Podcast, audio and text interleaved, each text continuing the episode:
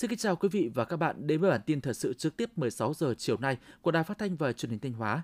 Bản tin đang được thực hiện trên sóng FM tần số 92,3 MHz. Sáng nay mùng 4 tháng 10, tức ngày 20 tháng 8 năm Quý Mão, tại di tích Thái Miếu nhà Hậu Lê, phường Đông Vệ, thành phố Thanh Hóa đã tổ chức tế lễ và dâng hương nhân kỷ niệm 605 năm khởi nghĩa Lam Sơn, 595 năm vua Lê Thái Tổ đăng quang và 590 năm ngày mất của anh hùng dân tộc Lê Lợi. Dự lễ có các đồng chí Lê Anh Xuân, Ủy viên Ban Thường vụ tỉnh ủy, Bí thư Thành ủy, Chủ tịch Hội đồng nhân dân thành phố Thanh Hóa, Lê Đức Giang, Phó Chủ tịch Ủy ban dân tỉnh, đại diện lãnh đạo Ban tuyên giáo tỉnh ủy, Sở Văn hóa Thể thao và Du lịch. Mở đầu buổi lễ là màn chống hội, khơi dậy hào khí của cuộc khởi nghĩa Lam Sơn cách đây hơn 6 thế kỷ. Tiếp đó là nghi thức tế lễ và đọc chúc văn ôn lại cuộc đời sự nghiệp, công đức của anh hùng giải phóng dân tộc Lê Lợi. Sau các nghi thức truyền thống, các đồng chí lãnh đạo tỉnh, lãnh đạo các sở ban ngành của tỉnh, thành phố Thanh Hóa cùng đông đảo nhân dân du khách đã dâng hương tưởng nhớ tri ân công đức của anh hùng dân tộc Lê Lợi, các tướng sĩ, nghĩa quân Lam Sơn và các bậc tiền nhân đã có công bảo vệ xây dựng đất nước. Thông tin từ Ủy ban dân tỉnh Thanh Hóa cho biết 9 tháng năm 2023, trong lĩnh vực công nghiệp, các doanh nghiệp đã nỗ lực khắc phục khó khăn về nguồn nguyên vật liệu, thị trường tiêu thụ, tập trung đẩy mạnh sản xuất ngay từ đầu năm. Một số sản phẩm công nghiệp chủ lực của tỉnh vẫn duy trì sản xuất ổn định, tăng công suất và có thêm một số cơ sở công nghiệp mới đi vào hoạt động như nhà máy may Victory thị trấn Sao Vàng, Thọ Xuân, nhà máy may xuất khẩu quốc tế CD tại thị xã tại xã Cẩm Tân, huyện Cẩm Thủy, nhà máy sản xuất nguyên phụ liệu giày và giày xuất khẩu của tập đoàn Huali Yên Định. Chỉ số sản xuất công nghiệp tăng 5,54%, có 18 trên 25 sản phẩm công nghiệp chủ yếu có sản lượng tăng hoặc tương đương với cùng kỳ. Văn phòng điều phối nông thôn mới tỉnh Thanh Hóa cho biết, trong 9 tháng năm 2023, Thanh Hóa có thêm 13 xã nông thôn mới, 24 xã nông thôn mới nâng cao, 5 xã nông thôn mới kiểu mẫu. Lũy kế đến nay, toàn tỉnh đã có 12 đơn vị cấp huyện đạt chuẩn nông thôn mới. Phát triển các sản phẩm ô cốp được các địa phương chú trọng, có thêm 104 sản phẩm ô cốp cấp tỉnh được đánh giá xếp hạng – Trung ương thẩm định, xét công nhận thị xã Bỉm Sơn hoàn thành nhiệm vụ xây dựng nông thôn mới. Theo Sở Nông nghiệp và Phát triển Nông thôn 9 tháng năm 2023, chăn nuôi tiếp tục phát triển ổn định. Các địa phương tập trung chỉ đạo sản xuất chăn nuôi đảm bảo an toàn sinh học, an toàn dịch bệnh. Ước đàn trâu 117.000 con, đạt 94,4% kế hoạch, bằng 94,4% kế hoạch. Đàn bò 265.000 con, đạt 96,4% kế hoạch, bằng 93,3% cùng kỳ đàn lợn 1 triệu 300.000 con, đạt 100% kế hoạch, tăng 7,4% cùng kỳ.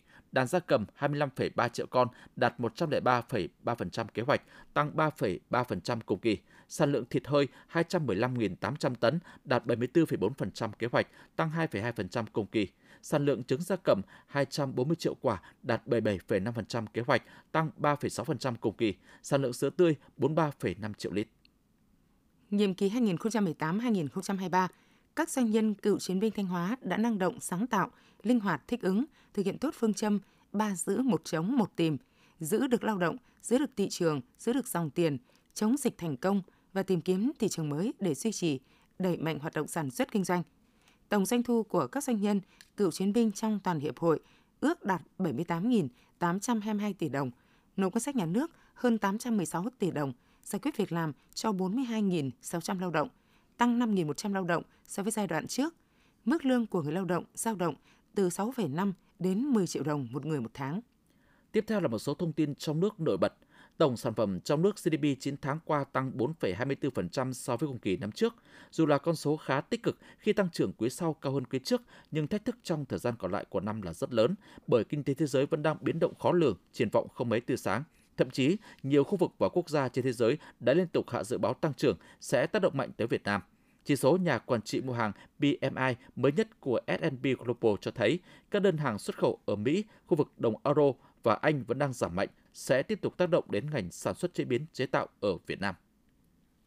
9 tháng năm 2023, xuất khẩu hạt điều thu về 2,6 tỷ đô la Mỹ và ghi nhận mức tăng trưởng hai con số so với cùng kỳ năm ngoái.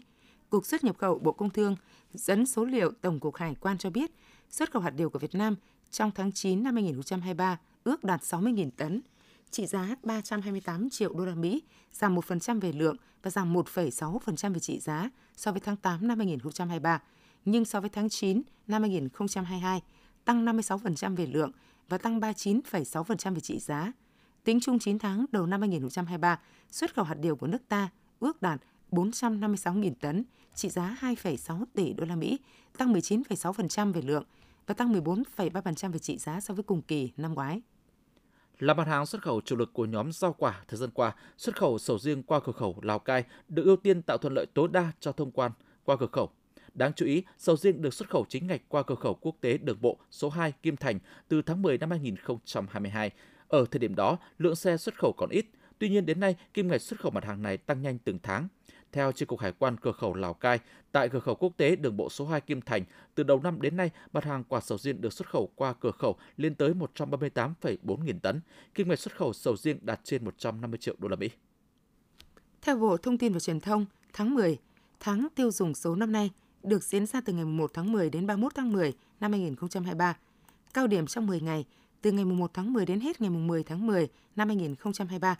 Ghi nhận đến nay, tháng 10 tháng tiêu dùng số năm 2023 đã thu hút hơn 50 doanh nghiệp trong 9 lĩnh vực tham gia. Đặc biệt, có nhiều chương trình ưu đãi đã được doanh nghiệp triển khai hưởng ứng ngày chuyển đổi số quốc gia từ sớm trước tháng 10 năm 2023 và có các chương trình ưu đãi kéo dài dư âm của ngày chuyển đổi số quốc gia đến giao tháng 10 năm 2023. Trong phiên giao dịch hôm qua, Ngân hàng Nhà nước tiếp tục chào bán 10.000 tín phiếu có thời hạn 28 ngày theo cơ chế đấu thầu lãi suất. Kết quả có 6 trên 7 thành viên tham gia đều trúng thầu với tổng khối lượng 10.000 tỷ đồng. Lãi suất trúng thầu từ 1,18%, cao hơn hai phiên trước đó và là mức cao nhất kể từ đầu đợt phát hành. Với kỳ hạn 28 ngày, số tiền này sẽ được Ngân hàng Nhà nước bơm trả lại hệ thống vào ngày 31 tháng 10 năm 2023. Như vậy, chỉ trong 10 ngày, từ ngày 18 tháng 8 đến nay, Ngân hàng Nhà nước đã thực hiện 9 phiên đấu thầu tín phiếu với tổng quy mô lên tới 110.000 tỷ đồng. Theo Tổng cục Du lịch, trong tháng 9 đã có hơn 1 triệu lượt khách quốc tế đến Việt Nam. Đây cũng là tháng thứ ba liên tiếp ngành du lịch nước ta đón trên 1 triệu lượt khách nước ngoài. Việc trên 1 triệu lượt khách đến trong tháng 9 đã giúp 9 tháng năm nay, ngành du lịch của Việt Nam đón 8,9 triệu lượt khách quốc tế, vượt qua mục tiêu của cả năm là 8 triệu lượt. Tổng doanh thu toàn ngành đạt 536,5 nghìn tỷ đồng. Tính từ đầu năm đến nay, Khánh Hòa đã đón 14 chuyến tàu biển với số khách lên bờ tham quan hơn 19.000 khách. Dự kiến trong tháng 10 sẽ tiếp tục đón 3 chuyến tàu biển đến tham quan. Du khách trên tàu sẽ tham quan một số điểm du lịch nổi tiếng của tỉnh Khánh Hòa bao gồm Tháp Trầm Hương, Tháp Bà Bonaga, Hòn Trồng, Chợ Đầm, Sở Du lịch tỉnh Khánh Hòa cho biết trong vòng một tháng nay, Khánh Hòa liên tục đón những chuyến tàu có số lượng khách quốc tế lớn. Trước đó, ngày 21 tháng 9, tỉnh cũng đón tàu du lịch cao cấp của quốc tịch Ship với 4.000 khách đến từ nhiều quốc gia. Sáng mùng 4 tháng 10, Hội Liên hiệp Phụ nữ thành phố Cần Thơ đã giới thiệu về chuỗi hoạt động lễ hội trang phục áo bà ba, áo dài với chủ đề Duyên dáng phương Nam. Tham gia lễ hội có 5.000 phụ nữ gồm sinh viên, phụ nữ cao tuổi, phụ nữ trí thức, hội viên phụ nữ ở các lĩnh vực từ nông thôn thành thị, doanh nhân, phụ nữ làm việc ở lĩnh vực đặc thù như lực lượng vũ trang, ngành y, kiểm sát.